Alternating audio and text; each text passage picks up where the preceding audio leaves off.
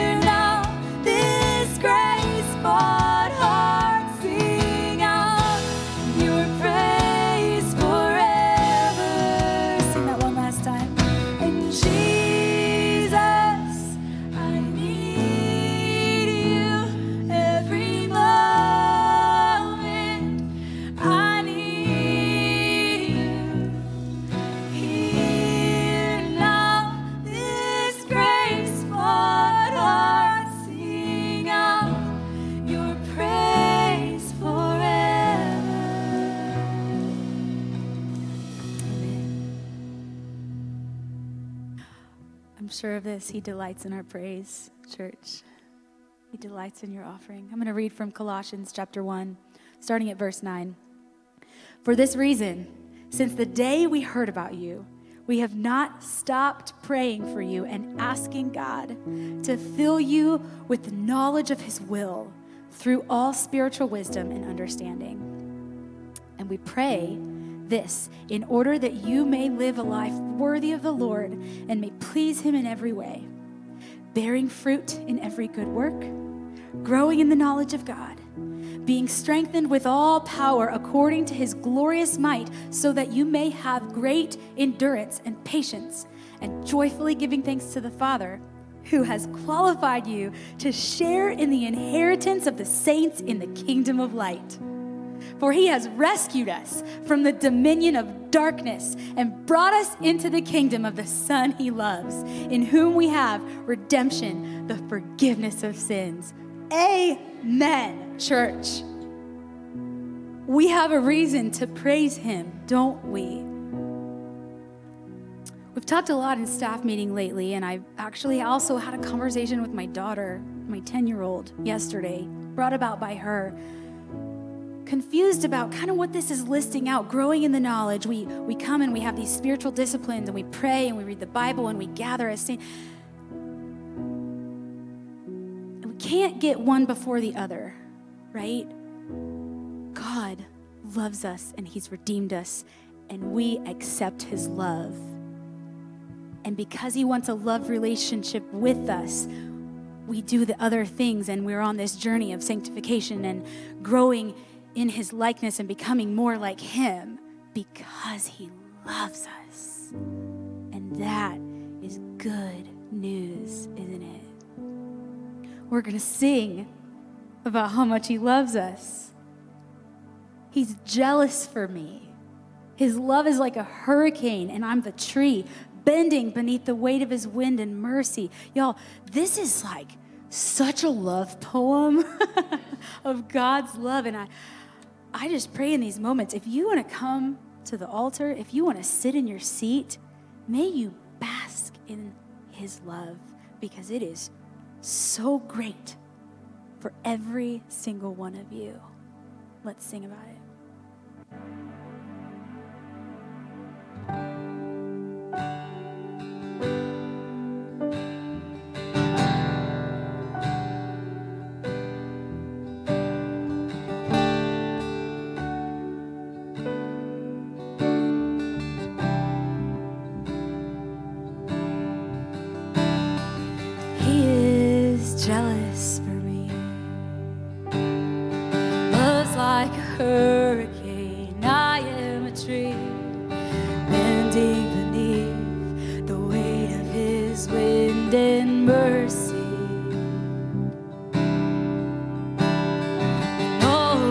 Of a sudden, I am unaware of these afflictions eclipsed by glory.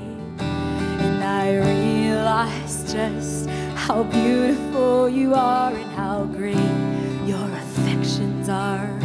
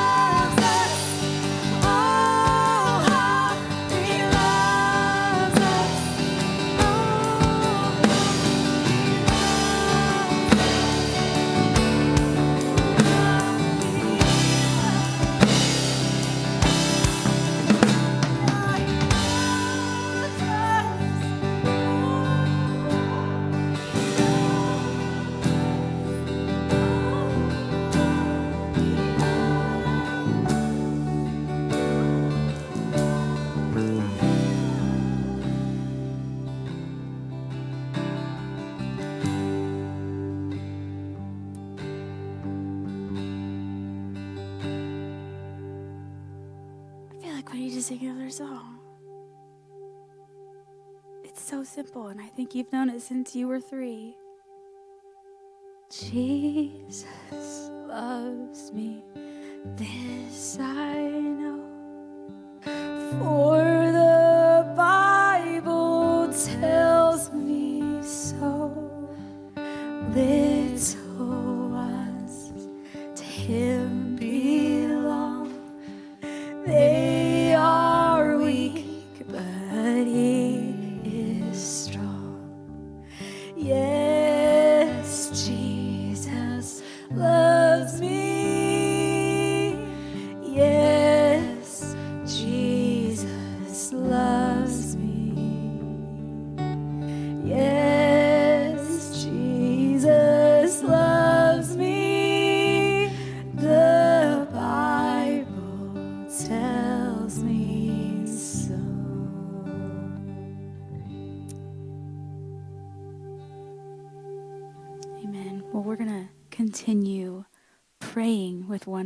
as we've just sung with one voice.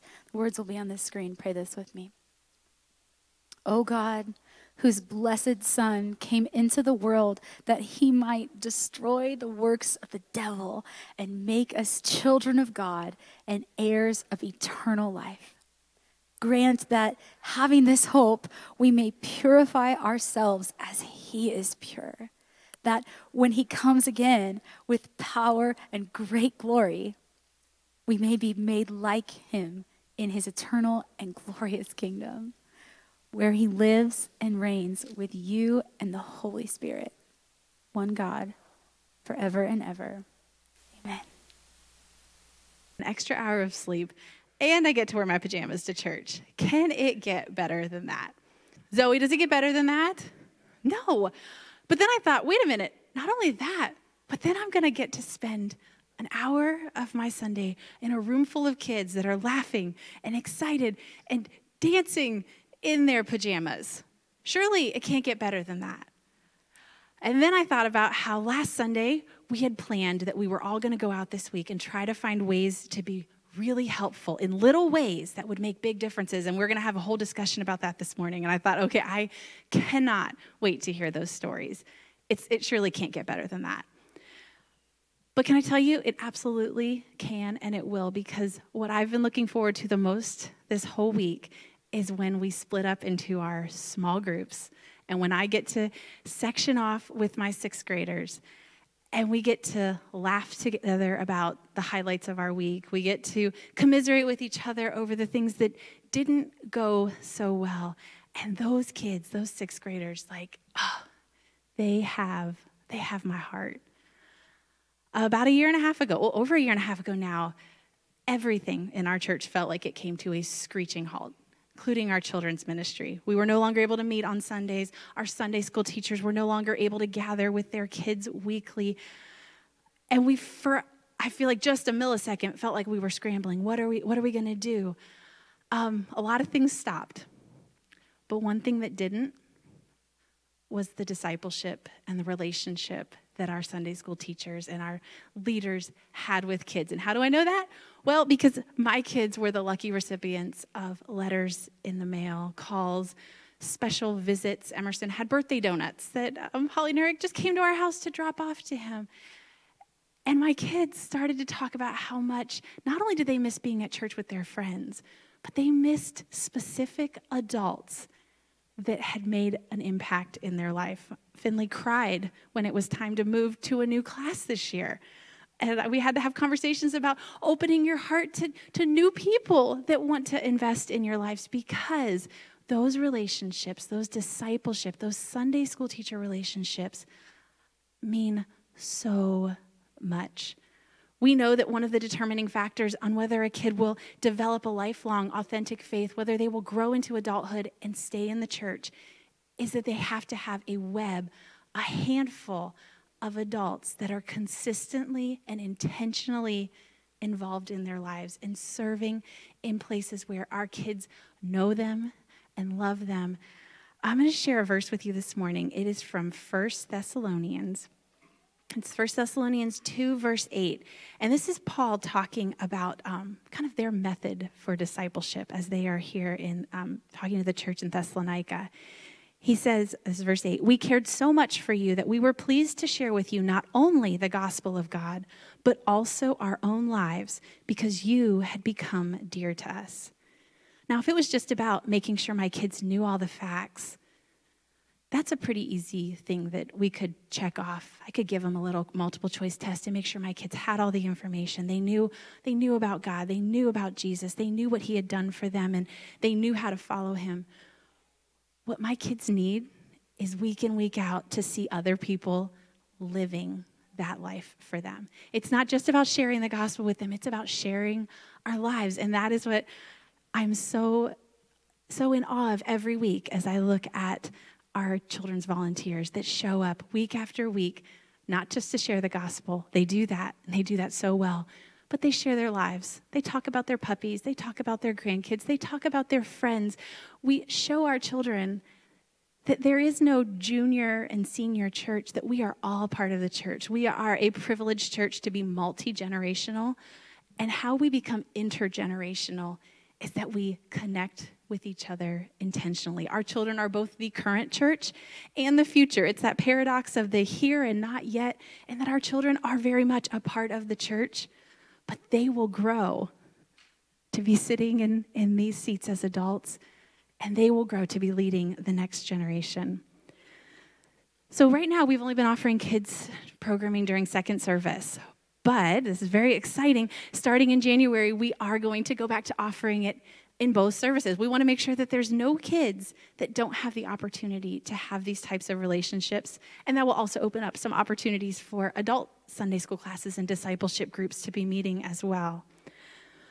But you know that that's going to take people. I'm saying this in faith right now that we're going to start at January 9th, but can I be honest? I do not have my I do not have teachers. I do not have my slots filled we are trusting that this is the direction that God wants us to go. And so I know as I look out, I am looking into faces, and I know that there is a history and a legacy of adults caring for and investing in our kids' lives. I know many of you have done this for years.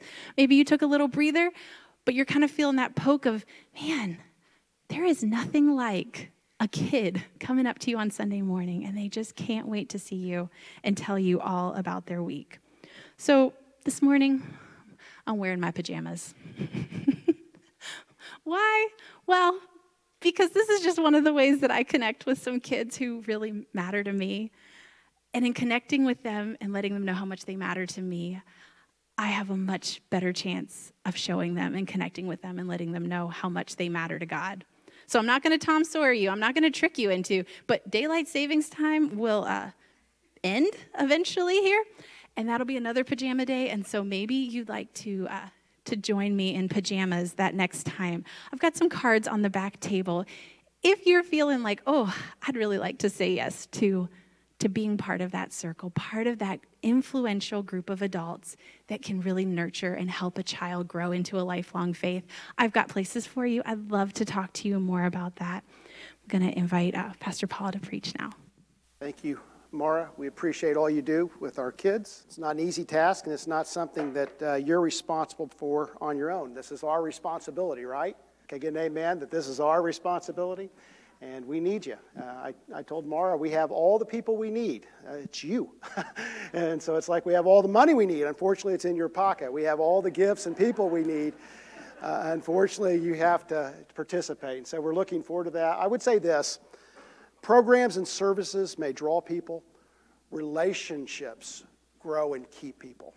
And so the strength of our church will always be not what we do on Sunday morning. We love what we do on Sunday morning. It won't be the programs that we're able to do. The strength of a church is always found in its relationships. And that doesn't start when you become an adult, that starts when you're a kid. And so many of you out there can think of people that invested in you as a child we need those kind of folks to invest in our kids in this generation as well so that we can build the, the current generation and the next generation of those serving, serving God. Now, perspective matters. And, and I've kind of got, I guess it's a joke. It's, Spencer calls these dad jokes. uh, these jokes that I tell. And I said, Well, guess what? I'm a dad. That's the only kind of jokes I can tell.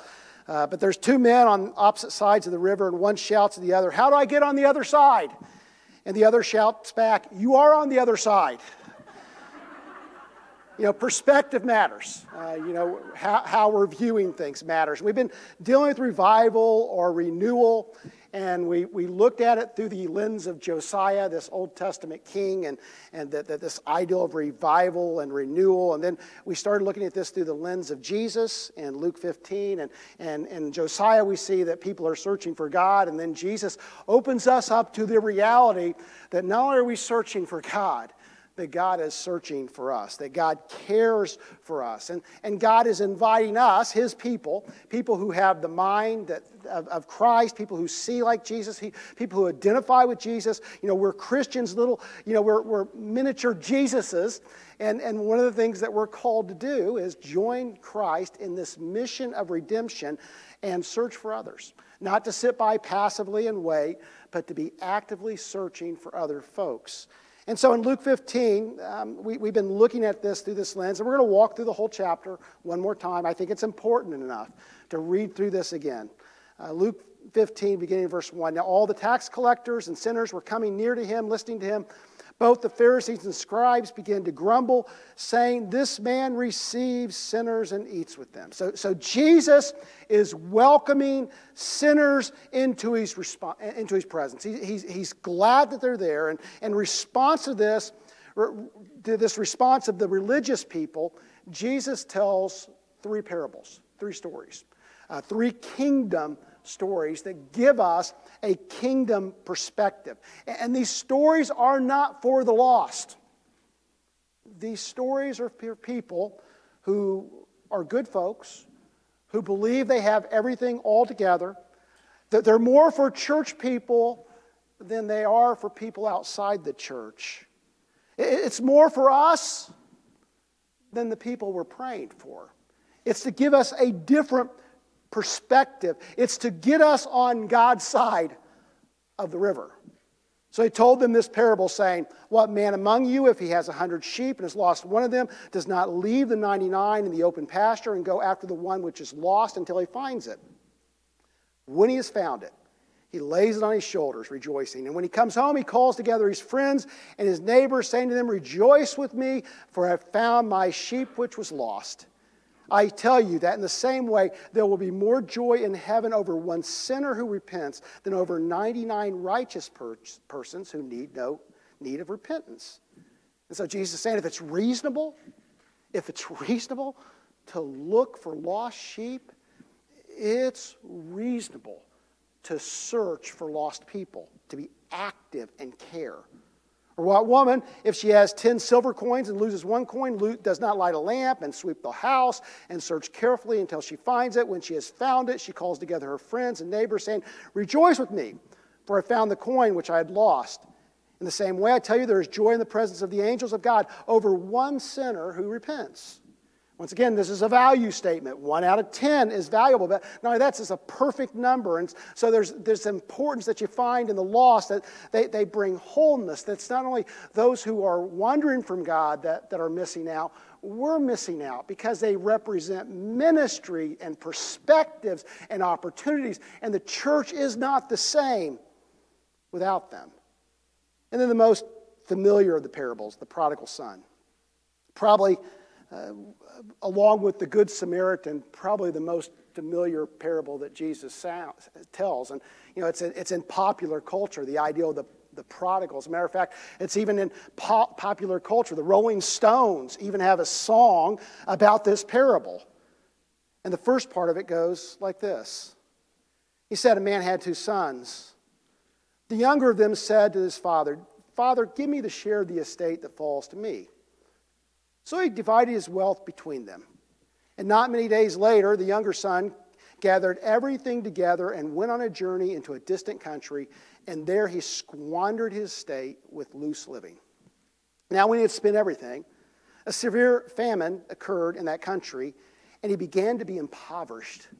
So he went and hired himself out to one of the citizens of that country, and he sent him to the, his fields to feed swine. And he would have gladly filled his stomach with the pods that the swine were eating, and no one was giving anything to him.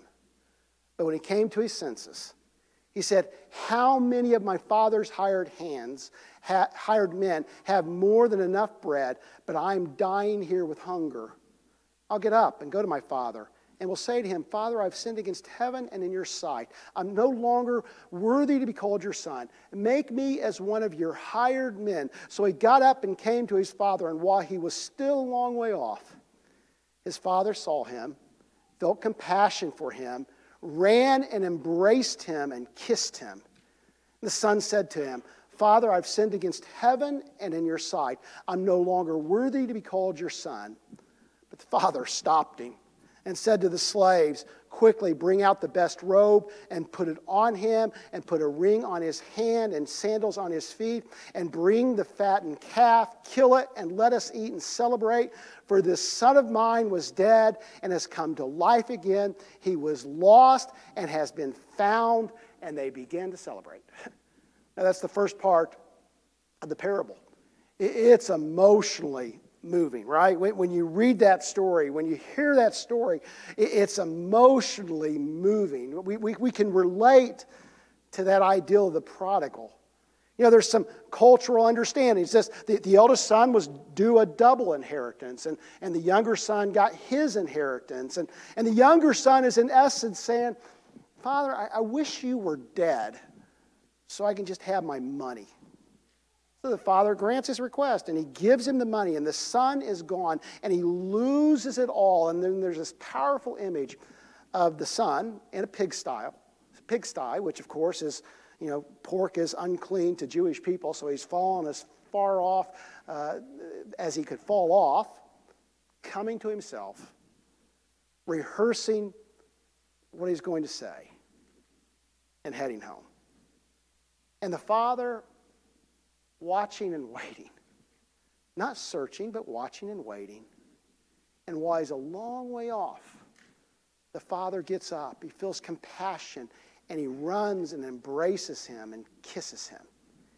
I've heard in recent years, I think the last time we preached through this, this passage, it's not been that long ago, that, that, that this is really a, a, a cultural taboo. That, that what the father did, he shouldn't have done. That culture would have frowned upon this. That it would have been making an, himself an embarrassment. That people would have looked at him and he would have seemed lesser for his action in running to the prodigal son.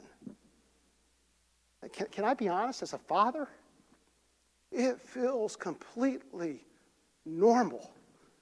What, what one of you, if you'd lost a son and they had wandered from you and you saw them come home, wouldn't run to them and embrace them. So there's a gap between how God the Father in this parable acts and what culture would say. And what I would say is culture's not right here. The Father God is right. And so I would say this just as an aside don't let culture define your interaction with people. Let, let Father God define your interaction with people because can, can we be honest enough to realize and admit that often our culture is wrong but god is never wrong and then there's this big party put a ring on his finger a robe on his back sandals on his on his feet and, and a huge party um, it's um, next week we're going to talk about a time to dance or learning to dance, and it's it's it's from a, a sermon I saw uh, a guy preach at, at, at, a Catalyst conference several years ago, and he, he talks about when they're in the boat and, and Jesus walks in the water, and he said there's a time to worship, and, and then he talks about the prodigal. There's a time to dance. All right, can you guys do your best dance? Right. There's a time to dance. Prodigals, he, he doesn't know. It's like a whirlwind's hit him all of a sudden. He's on the dance floor. And he's just celebrating because of what God has done. But it's not the end of the parable. you know, it's important and it's beautiful, but it's not the main point.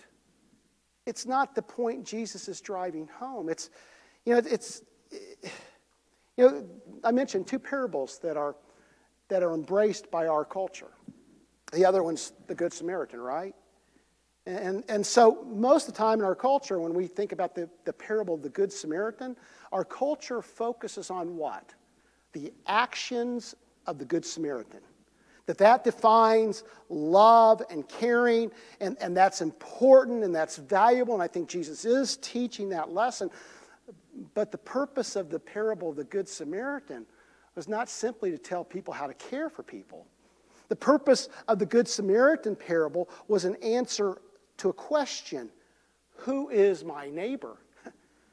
And so oftentimes our culture doesn't understand. But, but Jesus isn't just talking about the definition of love and what it looks like in the parable of the Good Samaritan, but he's telling us how far our love should extend and even extend to the Samaritan, that, the one that's not like us. And in this one, the, the, the central meaning is more than just the possibility of redemption for prodigals. It's about the attitude of the religious, the good people, the church, when it comes to the sinners. So the rest of the parable goes like this Now his older brother was in the field. And we came and approached the house. He heard music and dancing. And he summoned one of the servants and began inquiring what these things could be. And he said to him, Your brother has come and your father has killed the fattened calf because he has received him back safe and sound. But he became angry and was not willing to go in. His father came out and began pleading with him. He answered and said to his father, Look, for so many years I've been serving you, and I've never neglected a command of yours, and yet you have never given me a young goat so that I might celebrate with my friends. But when this son of yours, who has devoured your wealth with prostitutes, you killed the fattened calf for him. And he said to him, Son, you've always been here with me, and all that is mine is yours. But we had to celebrate and rejoice, for this brother of yours was dead and has begun to live, and was lost and has been found. Can you see the scene? I understand this is a parable. I understand Jesus is telling a story, but this is a pretty vivid story. You know, I, I can see the scene in my hand and eh, head, and there's this celebration going on, and then there's the older brother outside, angry. You know, the first week we, we dove into this, I, I said that these parables are really not the parable of one lost son, but it's a parable of two lost boys, two lost sons. And so, what I believe Jesus is describing here is the image of those coming to Jesus, what they were seeing from religious folks. That, that Jesus is receiving them and there's celebration and there's joy because there's this inbreaking kingdom of God, and the religious people are can you believe he's eating with them? You know, I always think when I read this story, what would a brother do? You know, I, I think of my brothers. What, what would my brothers do if I was lost and then I was found? And, and I think of the brother that's in the house. Is he looking for this older brother? He's had this reconciliation with his father, and wouldn't he be looking for this reconciliation with his brother as well? And the, and the brokenheartedness of knowing that there's still brokenness in the family, even though the father has received him? Do we apply this to us? Our posture, our posture towards people that have not chosen faith matters. It is significant. You know, as I've um, went into the law practice more, I'm dealing with more people outside of faith. And, church, you need to hear this and understand this that at least the perceived posture of the church towards those outside of faith is not always good. That, that there's a perception in our culture that the church oftentimes stands as the older brother and looks at those outside of faith like this. You know what doesn't draw people? Judgment, arguing into submission. It only pushes them further away. This folded arm Christianity. Let me ask you what do your social posts look like? I am grieved at times, not by the social post of those who are outside of faith. There's some disturbing things there as well. But oftentimes, I'm disturbed by the judgment and the ugliness I find in Christian people's post and the culture that surrounds them. What's your social posts look like? Do they look like Jesus? Or do they look like this? This is what they're seeing. You know, the parable ends not with the father in the house celebrating with the prodigal, but out on the patio with the disgruntled son. There's a party going on, but the father standing on the patio with the angry son. See, the father is for both sons. He doesn't favor one, he's for both. I'm not sure if the Pharisees understood the significance. You know, Jesus would say, You hypocrites. And, and I think sometimes we see that as judgmental. I think Jesus says that with a great deal of sadness. You know, a hypocrite is someone that's just playing the part, just acting. And I think Jesus is saying that with a great deal of sadness. You're, playing this part, but God wants more for you, and I want to embrace you. I am with you, I am for you. So, what's important for us to see? You can come to church every Sunday and still be lost. If your posture of your heart is like the elder son, you're missing out on the kingdom. But whether you're the prodigal who leaves or you're the prodigal who stays, God is for you. So, why is the older son upset in the parable? Can we look at this? The, the younger sons wasted everything. and now he's going to use the older brother's share as well. Uh, you know, you, you, realize the kingdom of God's not always fair. hey, we, we have this concept of fairness, and, and sometimes the kingdom of God's an unfair kingdom. I think of the parable of the workers. The, the, workers that came in early in the day and the workers that came in late in the day, the, the, the landowner paid them the same amount. And so there's this concept where, where the focus of the kingdom is not fairness. The focus of the kingdom is overwhelming generosity. Now, that would be a good time for believers to say amen, because God has been more generous with us than we deserve.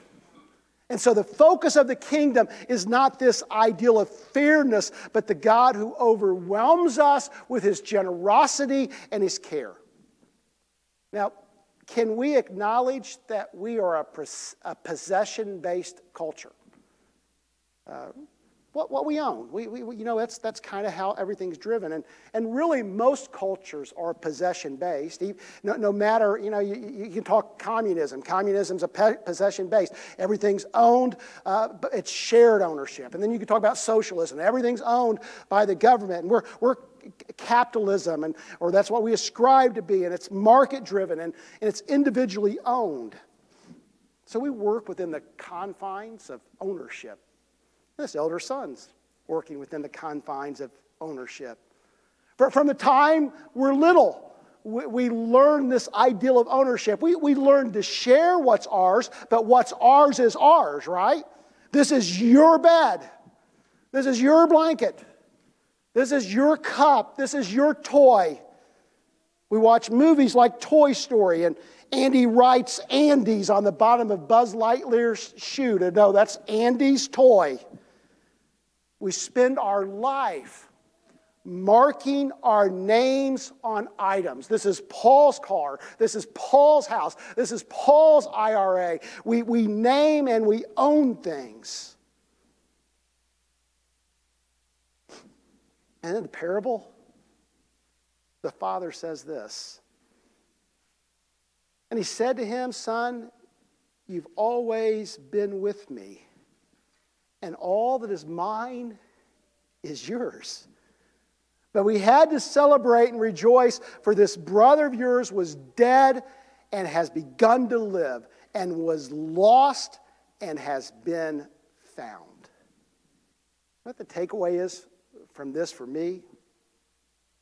The kingdom is not about ownership, but participation with the Father. That He's not inviting us to own ministries, He's not inviting us to own churches, He's not inviting us to ownership, but participation. And by failing to embrace the prodigal, the owner's, older son is rejecting participation in the kingdom. He's rejecting what God has to offer. Verse 31 and 32 sum up what Jesus is calling us to do, religious folks, to participate him with him, to, to see people differently, to respond differently.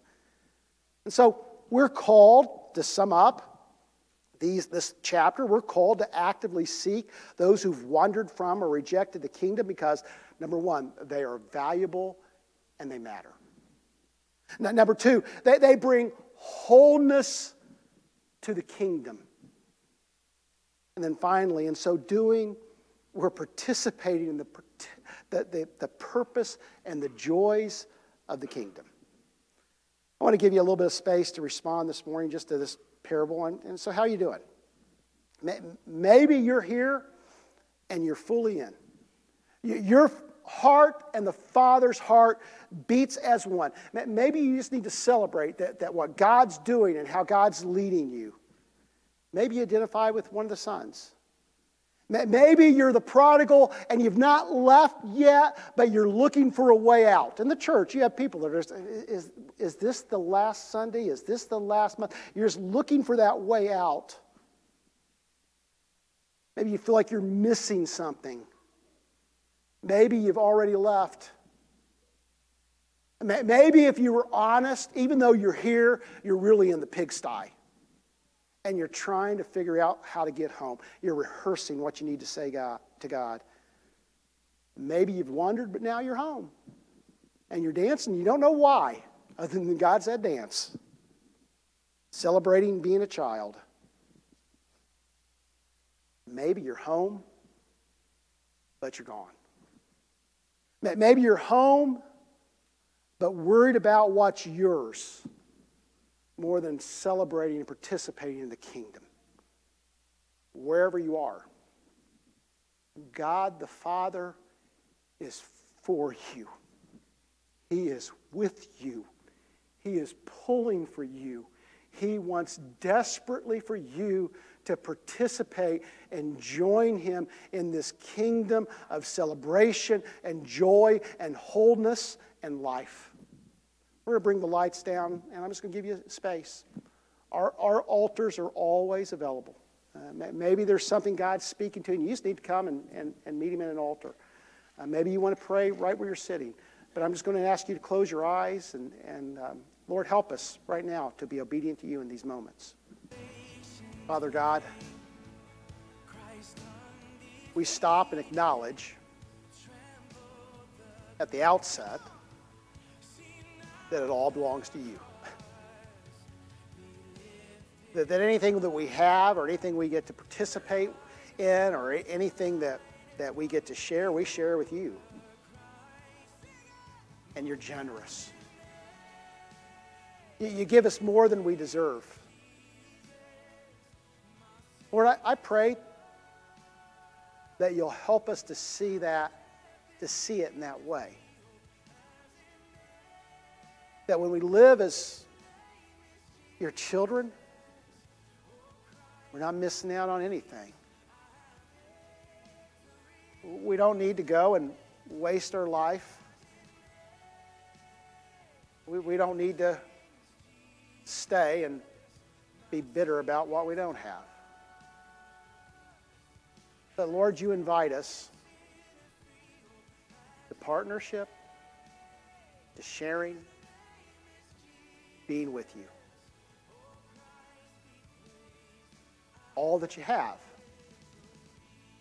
is ours. And what, what you ask in response, that we respond in kind. All that I have is yours, Lord. Lord, help us to not live with this attitude of grabbing onto everything, but to live in a new way where we let go of things so that you can guide us more fully.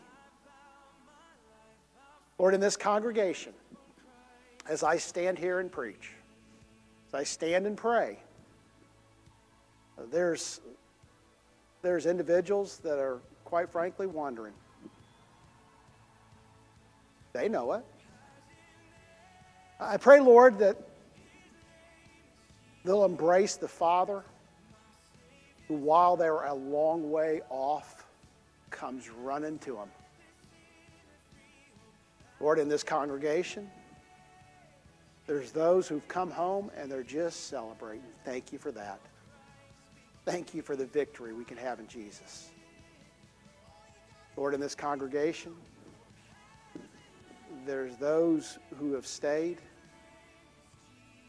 but they've never grabbed hold of your heart. Lord, I pray that you'll help us to, to, to look at these parables and to see those people we call lost in a different way. In a way that you see them. May we have the mind of Jesus, who didn't consider equality with God something to be grasped, but he emptied himself, taking upon himself the form of a servant, submitted himself even to death on a cross. May we, your people, be identified with the nature of Jesus. Now, Lord, as we go from this place, this isn't the end of response. Lord, I pray that you'll help us as we encounter people to have these words come to our mind. And Lord, may they see Jesus in us. And we pray these things in the name of Jesus. And all God's people said, Amen. God bless, folks.